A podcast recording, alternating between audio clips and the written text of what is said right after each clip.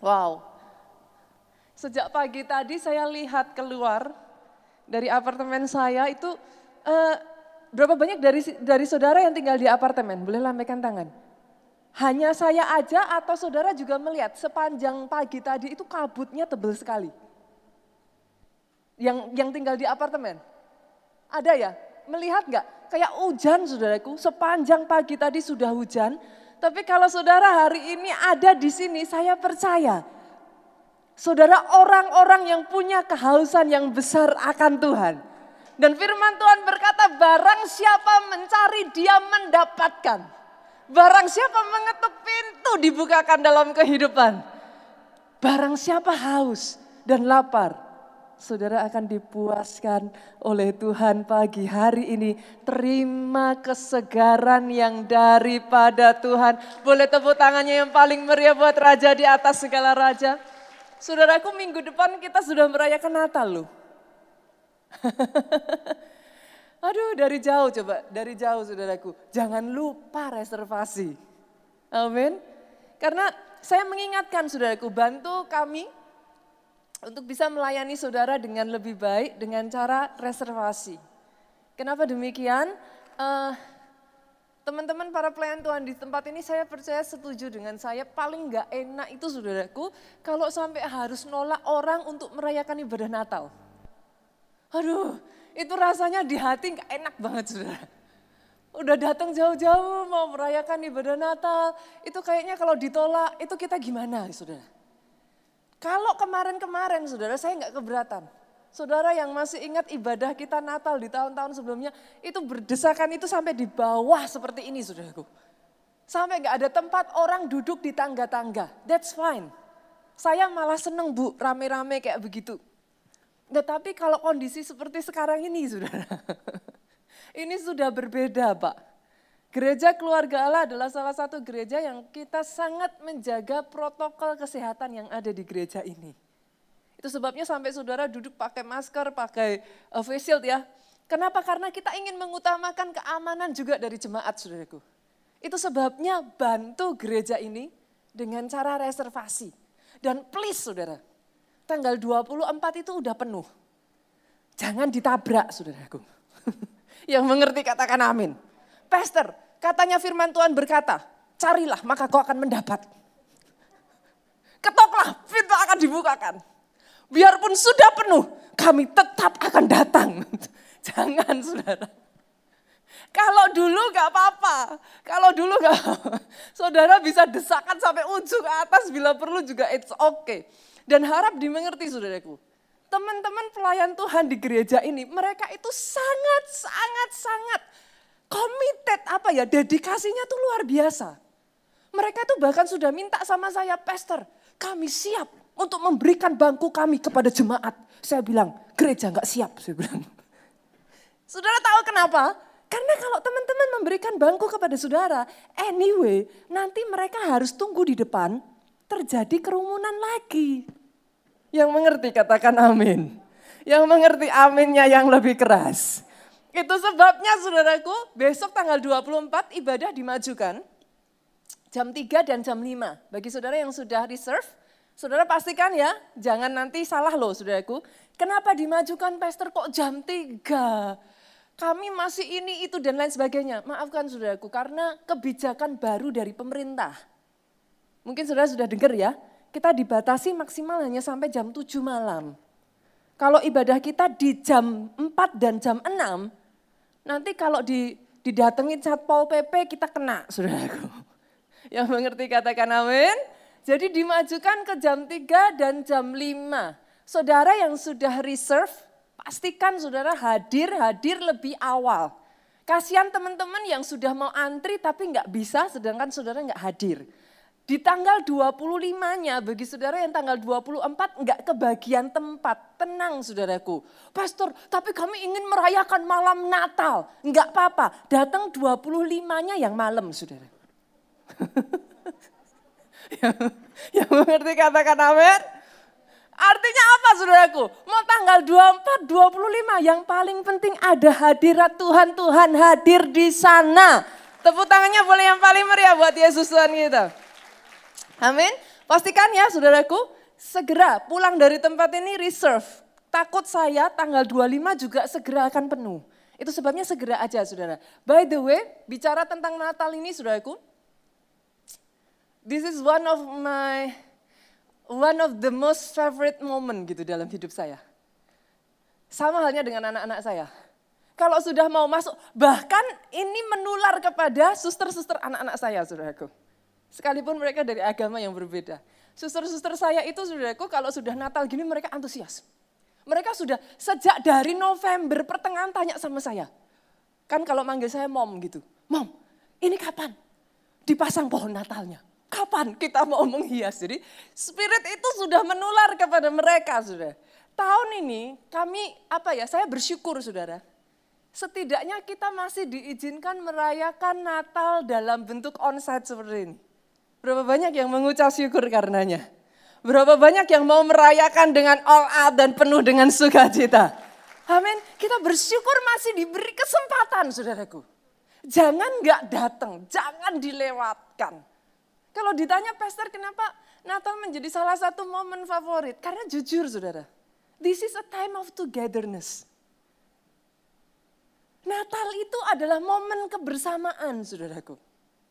Yang mengerti aminnya yang paling keras.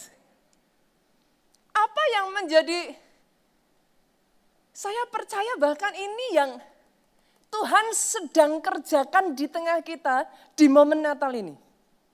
Ini yang mau Tuhan pulihkan, saudaraku. Roh kebersamaan ini spirit, semangat kebersamaan ini. Saya percaya ini yang mau Tuhan pulihkan atas pernikahanmu. Ini yang mau Tuhan pulihkan atas keluargamu. Ini yang mau Tuhan pulihkan atas kelompok selmu. Bahkan saudaraku ini yang mau Tuhan pulihkan atas tempat kerjamu. Ini yang mau Tuhan pulihkan saya berdoa atas bangsa Indonesia.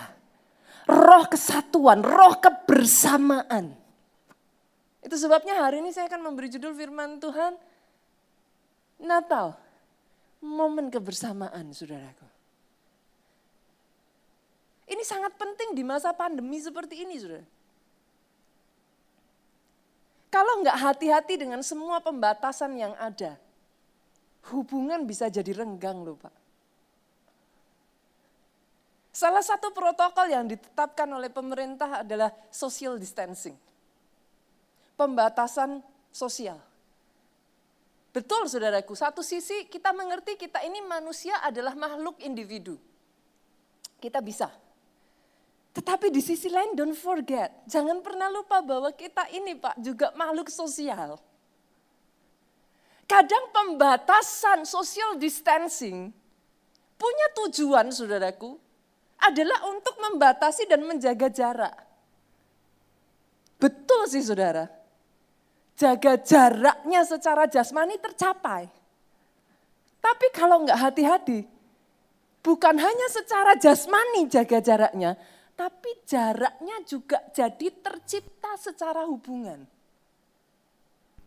Muncul yang namanya kerenggangan dalam hubungan, Pak.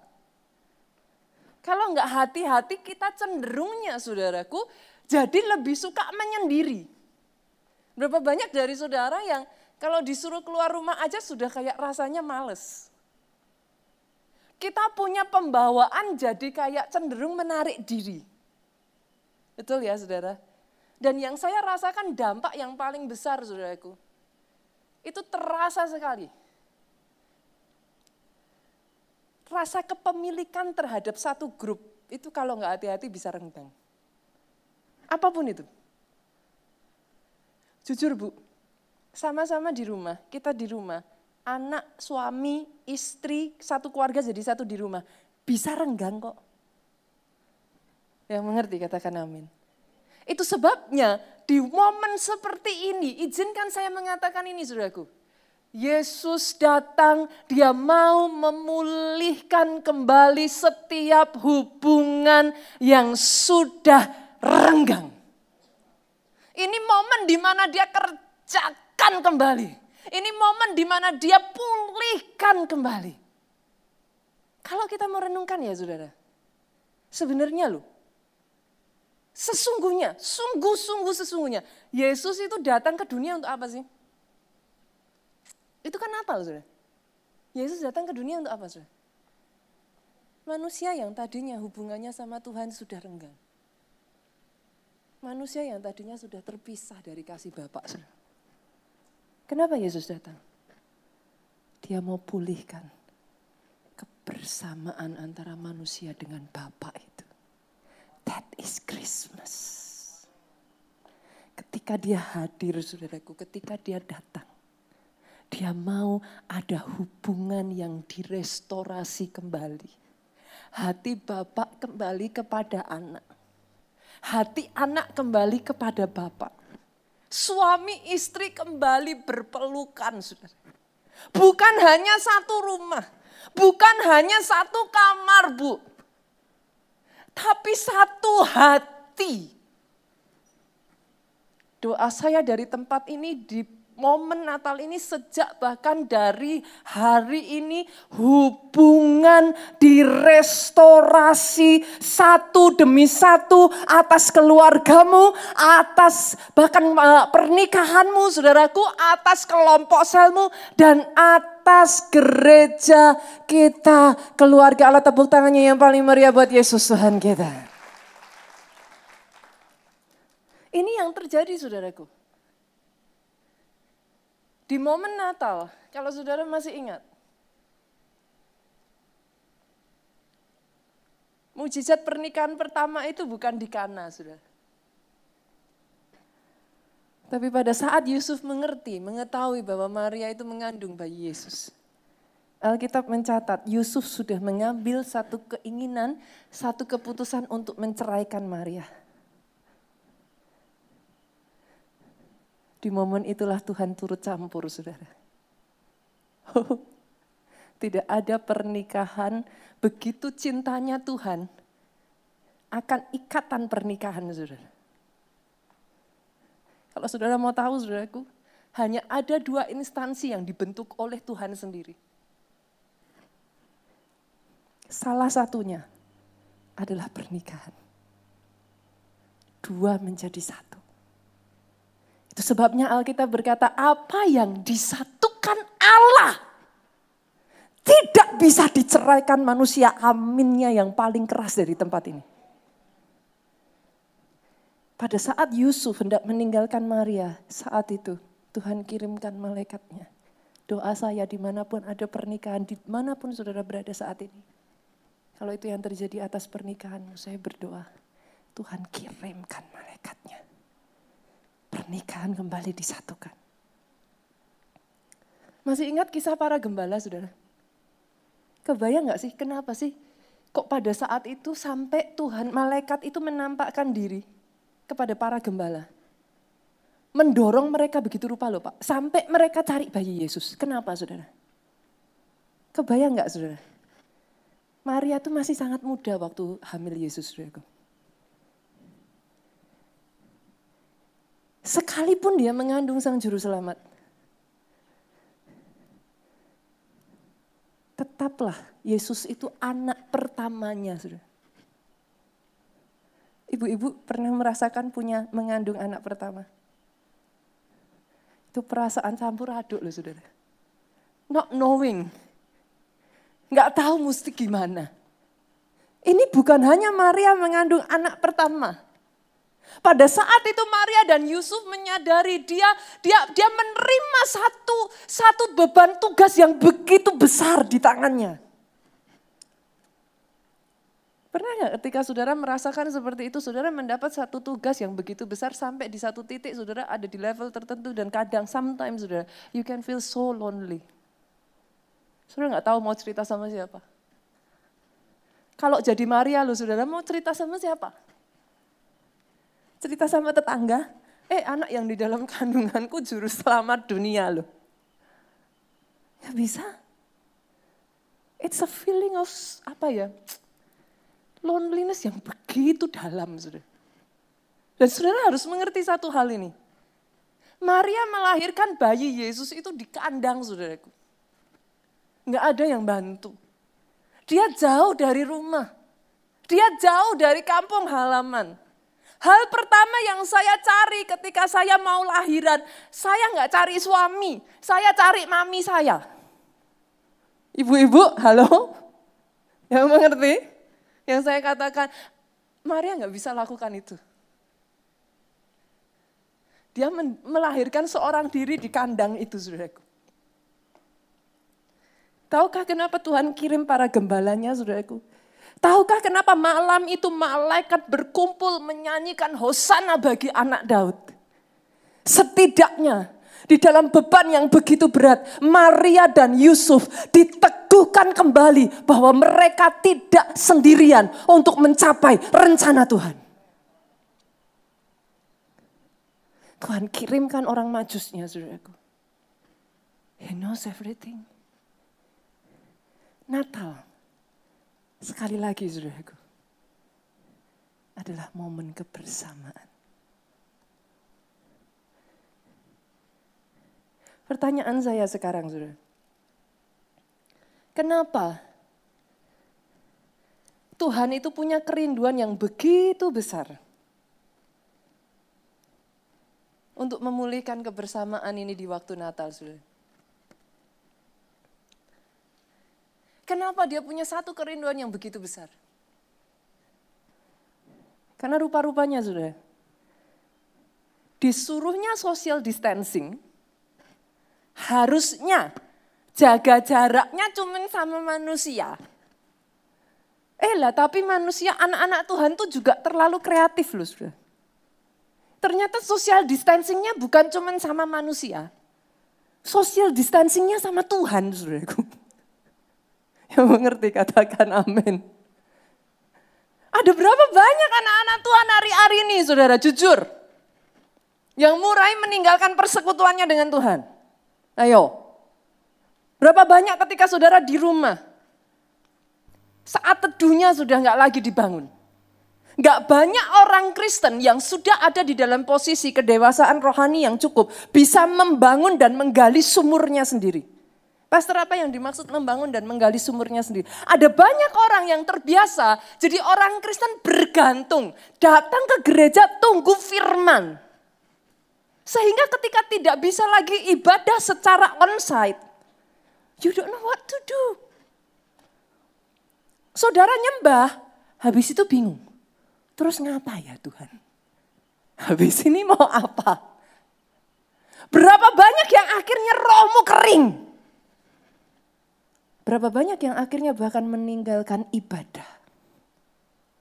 Bukan saja nggak ibadah onsite saudara, ibadah online pun sudah ditinggalkan. Izinkan saya mengatakan ini saudaraku. Ketika saya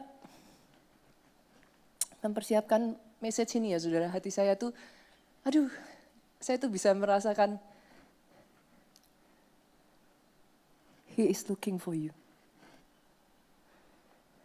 Engkau yang mendengar firman ini dari mana pun engkau, sudah di mana pun engkau saat ini. I have to say this, he is looking for you. He miss you. Bukan rencananya untuk menjauhkan saudara dari dia. Semua yang terjadi ini hanya dimaksudkan untuk membawa saudara semakin dekat kepada dia. Itu sebabnya di momen Natal ini saudaraku. Message yang begitu kuat. Yang dia ingin sampaikan. Come back to me. Kembali lagi. Tuhan lagi Pak. Jangan jauh dari Tuhan. Ku tak ingin jauh darimu. Tuhan Bawaku mendekat Kediam ke tempat kediamanmu Biarkanlah rohmu tinggal di dalamku. Di bait sucimu. Hari-hari ini ya saudara engkau yang sudah mulai menjauh. Come on. Bisa ngerasain gak saudara? Ada kerinduan itu mulai muncul. bawa daku ke tempat mendekat padamu, tinggal di dalammu. PB boleh nanti bantu saya ya? Kita nyanyikan lagu ini ya. Menikmati anugerah kasihmu, hidup dalam Ku, ku tak ingin jauh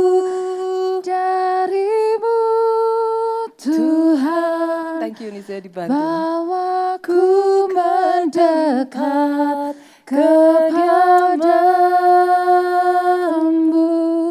Biarkanlah rohmu Apa saudaraku? tinggal di dalamku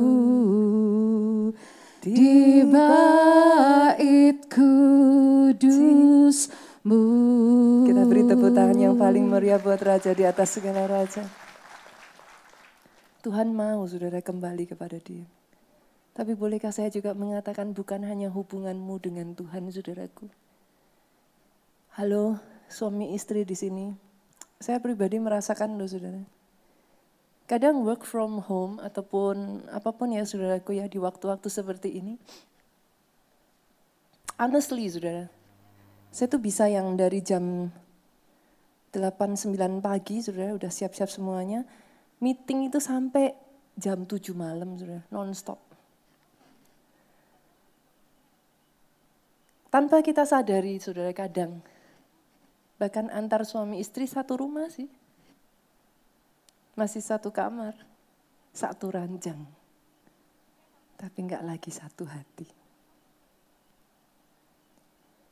Tuhan mau kembalikan prioritas dalam keluarga. Tuhan mau kembalikan rasa cinta, benih cinta itu kembali atas keluargamu. Tuhan mau kembalikan passionmu terhadap anak-anakmu, passionmu terhadap pasanganmu, passionmu untuk keluargamu. Kadang di waktu seperti ini yang kau ingat ya saudaraku kerja, kerja, kerja, kerja, kerja, kerja, kerja, kerja. Berapa banyak istri yang di rumah masih bersama engkau, tapi tanpa kau sadari di kamar dia nangis karena dia merasa kesepian. Berapa banyak suami yang tanpa saudara sadari istri-istri begitu kerja, kerja, kerja, kerja, kerja. Suaminya udah nggak diurus. Kenapa momen Natal ini Tuhan mau pulihkan kebersamaan? Karena saya percaya ada hal-hal yang hanya bisa dilakukan ketika suami istri, pasangan suami istri benar-benar dua menjadi satu. Bukan dua, tapi sendiri-sendiri. Saudara tidak, kalau saudara menyadari ya kata dua menjadi satu ya saudara. Benar-benar sebagai seorang suami, pasangan suami istri, saudara benar-benar bisa menjadi dua menjadi satu. Itu boom, engkau akan dibawa melakukan hal-hal yang lebih besar dari satu engkau bisa lakukan. Rencana Tuhan gak pernah salah, saudara. Kenapa begitu besar kerinduannya untuk menjadikan satu? Kenapa begitu besar keinginannya saudaraku untuk membangun kebersamaan? Karena ada kuasa di dalam kesatuan. Oh yes. Kalau saudara buka Hagai pasalnya yang kedua, kita lihat yuk. Hagai pasalnya yang kedua. Ayatnya yang ke-10. Ini janji firman yang sudah kita kita baca dari sejak minggu pertama dari bulan ini, Saudara. Hagai 2 ayatnya yang ke-10. Saudara masih ingat ya? Kemegahan apa Saudaraku? Kemudian akan melebihi kemegahan yang semula. Tapi kalau Saudara melihat kembali, yes, itu janji greater glory. Itu janji kemuliaan yang lebih besar. Tapi greater glory tidak akan bisa tercapai. Mundur saudaraku. Lihat ayat yang kelima. Tidak akan bisa tercapai kalau tidak ada apa? Kuatkan hatimu. Hai Serubabel, demikian firman Tuhan, kuatkan hatimu. Hai Yosua bin Yosadak, imam besar kuatkan hatimu. Hai segala rakyat, artinya apa saudara? Dari pimpinannya sampai imamnya, sampai rakyatnya harus seia sekata. Remannya harus sama dalam keluarga saudara. Suaminya, istrinya, anaknya, seia sekata. Lihat saudaraku, greater glory. Kemuliaannya yang kemudian jauh lebih besar. Boleh tepuk tangannya yang paling meriah buat Yesus Tuhan kita. Enggak bisa sendiri-sendiri. Dibutuhkan kekuatan kesatuan. Saya tuh pernah baca satu artikel yang cukup menarik, saudara, tentang kehidupan uh, para pinguin, saudara. Pernah penasaran nggak sih, saudara, kenapa pinguin itu bisa bertahan di cuaca yang begitu dingin? Ternyata jawabannya simpel, Bu. Karena pinguin ini suka berkelompok. Satu kelompok pinguin, Pak, itu bisa terdiri dari 5.000 ekor bahkan lebih.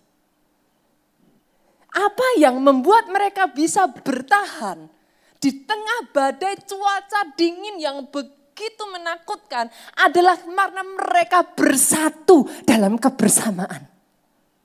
Pingguin ini saudaraku, mereka akan saling ngumpul saudara. Mereka akan bersama-sama saudaraku. Mereka akan berdekatan 5000 ekor. Sehingga ketika diterpa angin salju yang begitu dingin, mereka kuat. Dan tahukah saudara, mereka punya kebiasaan unik.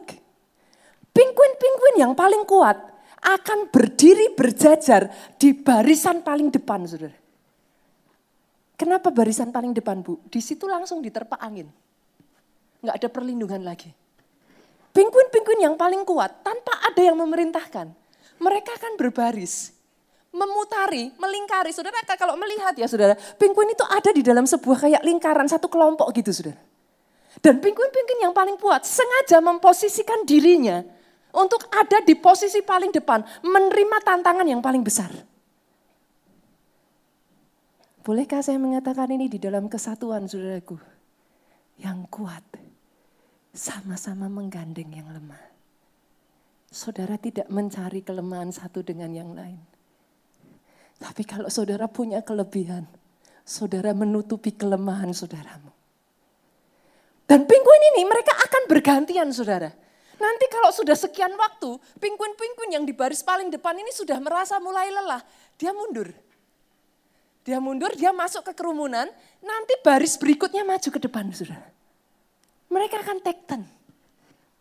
Halo, suami istri, kalau suamimu sedang lemah, jangan jatuhkan dia.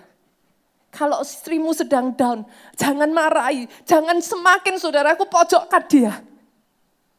Justru berdiri bagi dia. Berdiri untuk keluargamu, berdiri untuk anak-anakmu. Bukan satu kebetulan loh saudaraku kalau nama gereja kita ini keluarga Allah yang mengerti katakan amin. Kita bukan datang pulang saudara. No, this is family. Yang namanya keluarga ya saudara. Saya punya prinsip. Sejelek-jeleknya keluarga saya, dia keluarga saya. Yang mengerti katakan amin. Mau papi saya kayak apa, dia papi saya. Mau adik saya kayak apa, dia adik saya. Berapa banyak saudara kakak-kakak di sini ya. Saudara boleh bully adik saudara. Tapi kalau ada orang luar, membuli adik saudara, saudara maju saudaraku. Yang mengerti katakan amin. That is family. Itu keluarga. Doa saya spirit yang seperti ini dikembalikan atas gereja keluarga Allah. Kita ada di tempat ini bukan saling menuding siapa yang salah, siapa yang ini, siapa yang itu. Ingat ini saudaraku. Gereja bukan tempat malaikat, bukan tempat orang suci. Gereja tempat orang berobat pak. Sorry to say. Yang mengerti aminnya yang paling keras. Kalau kiri kanan saudara menyebalkan, ingat ini saudaraku. Kalau teman sepelayanan saudara menyebalkan, ingat satu hal ini. Sejelek-jeleknya pimpinanku, dia tetap pimpinanku. Sejelek-jeleknya rekan sekerjaku, dia tetap keluargaku. Family stays together. Spirit yang seperti ini, saya percaya sejak dari hari ini, Tuhan bangkitkan, bangkitkan, bangkitkan. Ada atas kelompok sel demi kelompok sel. Ada atas departemen demi departemen. Ada atas tim demi tim. Di gereja ini. Bangga jadi keluarga Allah, saudara. Bukan mengkultuskan gereja, nggak ada. Bukan mengkultuskan pendetanya, nggak ada. Tapi simply understanding This is your family. Saudara bukan untuk datang untuk makan pulang, no. This is family. Habis makan pulang dicuci bareng piringnya. Yang mengerti katakan amin. Dapurnya mau kotor, dipel bareng. Bersihkan. Aminnya paling keras. Kalau tempat ini masih belum nyaman, buat nyaman bersama. Kalau masih ada yang lemah, kuatkan dia. Saya percaya di dalam kesatuan, saudara, ada anugerah, berkat, ke sanalah, berkat dicurahkan, kehidupan sampai selama-lamanya. Tepuk tangannya boleh paling meriah buat Yesus Tuhan kita. Bahkan ya saudaraku, kalau saudara pernah pernah pernah mendengar ya, ini karena waktu saya terbatas saudaraku. Sama-sama ada dua orang lumpuh. Pernah terjadi Pak. Yang satu ngalami mujizat begitu cepat, kesembuhan begitu cepat. Pertolongan begitu cepat. Yang satu harus nunggu 38 tahun. Kita lihat ya ayatnya ya. Kita buka di dalam Yohanes pasalnya yang kelima ayatnya yang kedua sampai ayatnya yang ketujuh. Saya bacakan cepat. Di Yerusalem dekat pintu gerbang domba ada sebuah kolam yang dalam bahasa Ibrani disebut Bethesda. Masih ingat ya? Kejadian kolam Bethesda, saudara. Ada lima serambinya, di serambi-serambi itu berbaring sejumlah besar orang sakit, orang buta, orang timpang, orang lumpuh, menantikan goncangan air kolam itu. Sebab sewaktu-waktu turun malaikat ke kolam itu menggoncang air itu, barang siapa terdahulu masuk ke dalamnya, sesudah goncangan air itu menjadi sembuh apa pun juga penyakitnya. Di situ ada seorang yang sudah 38 tahun lamanya sakit. Pertanyaan saya, saudara. Dia di dalam Bethesda loh. Dia di dalam di situ. Apa ya selama 38 tahun tuh nggak bisa toh saudara mendekatkan diri ke titik paling dekat dari kolam. Ya bisa toh. 38 tahun itu bukan waktu yang sebentar loh. Tapi kenapa? Setiap kali dia bilang, Tuhan aku nggak bisa, setiap kali selalu aja ada orang yang mendahului aku. Tapi di satu satu kisah yang terpisah saudaraku, ada seorang lumpuh yang sama, semua orang mendahului dia, sampai-sampai sudah tidak ada lagi tempat untuk dia bisa mendekat kepada Yesus. Tapi yang membedakan dua orang lumpuh ini saudaraku. Orang lumpuh yang kedua, dia punya empat orang teman. Berjuang mati-matian untuk dia. Orang lumpuh yang kedua tidak sendirian. Anak Tuhan dengar ini. Jangan mau sendirian. Jangan mau sendirian. Orang lumpuh yang kedua saudaraku dia tidak berdaya. Apa bedanya dia dengan orang lumpuh di kolam Bethesda? Dia sama, dia nggak bisa lakukan apa-apa. Tapi empat orang temannya saudaraku melihat tidak ada celah lagi. Apakah mereka menyerah? Saya berdoa di tempat ini ada orang-orang yang menjadi empat orang teman ini bagi orang-orang yang lumpuh yang ada di gereja kita. Ketika empat temannya ini melihat tidak ada jalan lagi. Apakah dia berhenti bu? No, dia panjat naik ke atas atap. Masih ingat kisahnya pak? Dia bongkar atapnya. Mereka berjuang saudaraku. Mereka turunkan orang lumpuh itu Sampai dia ada di depan Yesus. Hari itu, orang lumpuh ini terima kesembuhan yang daripada Tuhan. Oh doa saya saudaraku. Doa saya. Roh kebersamaan.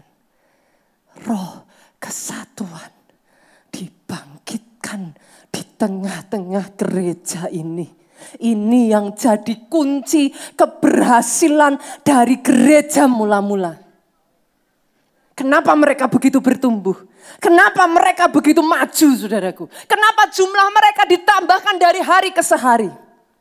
Kita buka ayatnya yang terakhir. Kisah Rasul, pasalnya yang kedua ayat 44 sampai 47. Pemain musik boleh maju ke depan.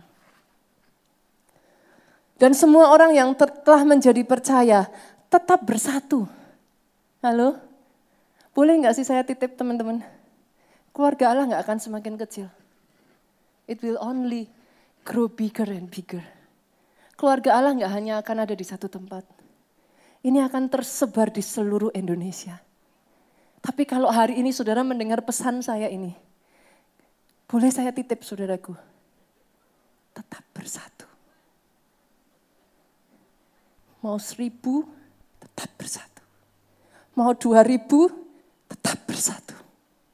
Mau seratus ribu, bersatu. Kunci pertumbuhan jemaat mula-mula mereka bukan pernah bersatu. Oh dulu pastor kami asik sekali. Dulu kalau kami komsel ya kami seru sekali. Lah sekarang enggak lagi. Sudah mengerti yang saya maksudkan? Tetap bersatu. Dan Alkitab melanjutkan saudaraku bukan hanya tetap bersatu ayatnya yang berikutnya. Selalu ada dari mereka menjual harta miliknya, membagi-bagikan kepada orang sesuai keperluan mereka masing-masing. Artinya apa saudaraku? Keluarga Allah punya roh. Roh yang suka memberi. Amin. Share blessings.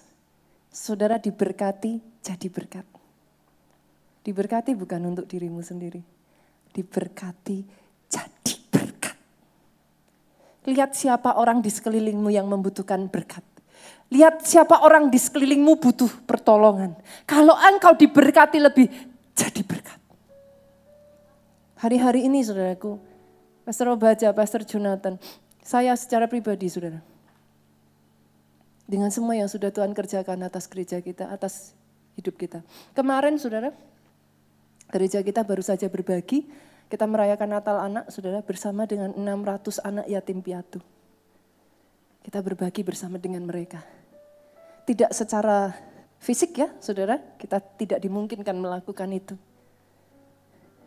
Tapi kami mendatangkan sukacita Natal kepada 600 anak. Mungkin saudara nggak pernah dengar ini, atau saudara belum dengar ini. Hari-hari ini saya pun dengan Pak Jo, saudaraku, ketika Tuhan gerakkan kami ada begitu banyak hamba-hamba Tuhan yang di waktu-waktu seperti ini butuh pertolongan. Kami katakan kepada Tuhan, Tuhan kami mau dipakai untuk jadi berkat. Saya menceritakan semuanya ini bukan untuk apa saudaraku. Tapi Rasul Paulus berkata, ikutilah teladan itu. Jadilah berkat. Di keluargamu, kalau kau melihat ada keluargamu yang tidak bisa survive di waktu-waktu ini, be a blessing di masyarakat, di sekeliling orang-orang yang saudara kenal, yang saudara tahu tidak bisa surprise di masa-masa ini. Be a blessing. Dan yang ketiga saudaraku, lihat ini saudara. Ayat ini berkata apa? Dengan tekun dan sehati mereka berkumpul tiap-tiap hari di bait Allah. Sekarang kita mungkin terbatas, komsel juga masih semua online. Tapi izinkan saya katakan ini, sekalipun online tetap bertekun. Amin. Jangan tinggalkan kelompok selmu. Kalau di sini ada yang belum punya keluarga rohani, belum punya kelompok sel, saudaraku, join. Karena kadang saudara, kami kami sebagai pemimpin terbatas, gereja kita ini gereja sel, saudara. Kenapa didesain dengan gereja sel? Karena saya tahu, saudara, saya terbatas. Saya nggak akan bisa mengurusi sekian banyak jemaat, nggak bisa. Saya punya orang-orang yang saya adalah tanggung jawab saya, saudara. Orang-orang di bawah saya punya orang-orang di bawahnya lagi. Demikian seterusnya sehingga tidak ada satupun yang ditinggalkan. Aminnya boleh yang paling keras. Bangkit berdiri jemaat Tuhan. Ku tak ingin jauh darimu Bawaku ke tempat kediamanmu. Biarkanlah rohmu tinggal di dalamku. Yang paling utama saudaraku sebelum yang lain Pulihkan hubunganmu dulu dengan Tuhanmu. Sebelum pulihkan hubungan keluargamu sebelum Tuhan pulihkan hubunganmu dengan komselmu, dengan orang di sekelilingmu.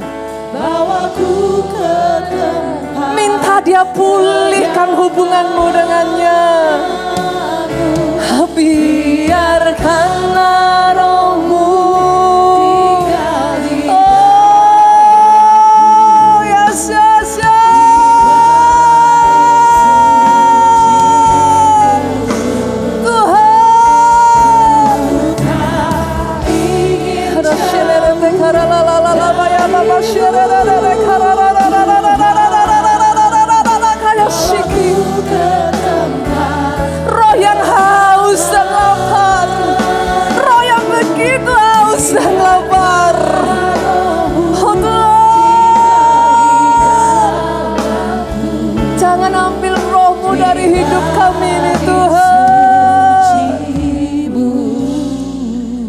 Sejak dari hari ini hambamu berkatakan atas pribadi lepas pribadi di tempat ini Tuhan.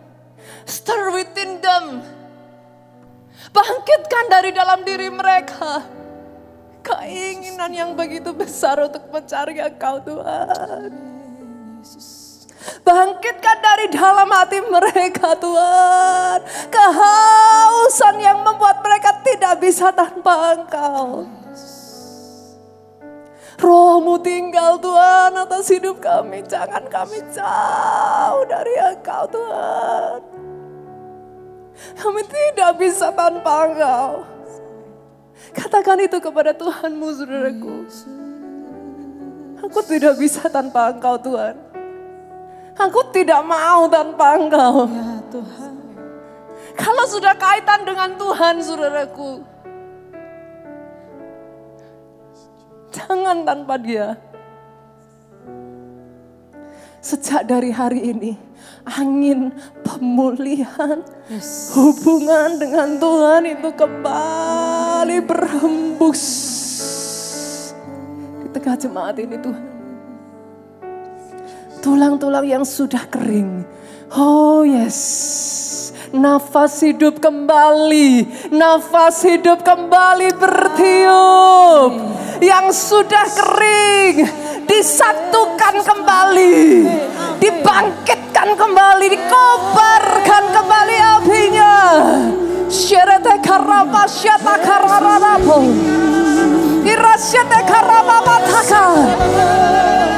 Bahkan saat ini kelompok sel-kelompok sel yang sudah kering. Departemen-departemen yang sudah kering. Saat ini keluarga yang sudah kering. Pernikahan yang sudah kering. Oh angin kehidupan itu berhambus. Berhambus kembali. Syorat hakaramaya syetekara. Engkau yang bisa berbahasa roh saudaraku angkat suaramu. Ime syetekara lalalaba syerete kararabo. Raba syetaka. Raba syetekara kararaba syereka. Oh pasukanmu Tuhan. Pasukanmu disatukan kembali dari utara, selatan, timur, barat, kota Jakarta di seluruh Indonesia ini iramasyete karabakasiki kasiki, borete karabakasiki eprosi Aku panggil Tuhan atas kota ini. Oh jiwa-jiwa yang kering, roh yang sudah kering dan mati,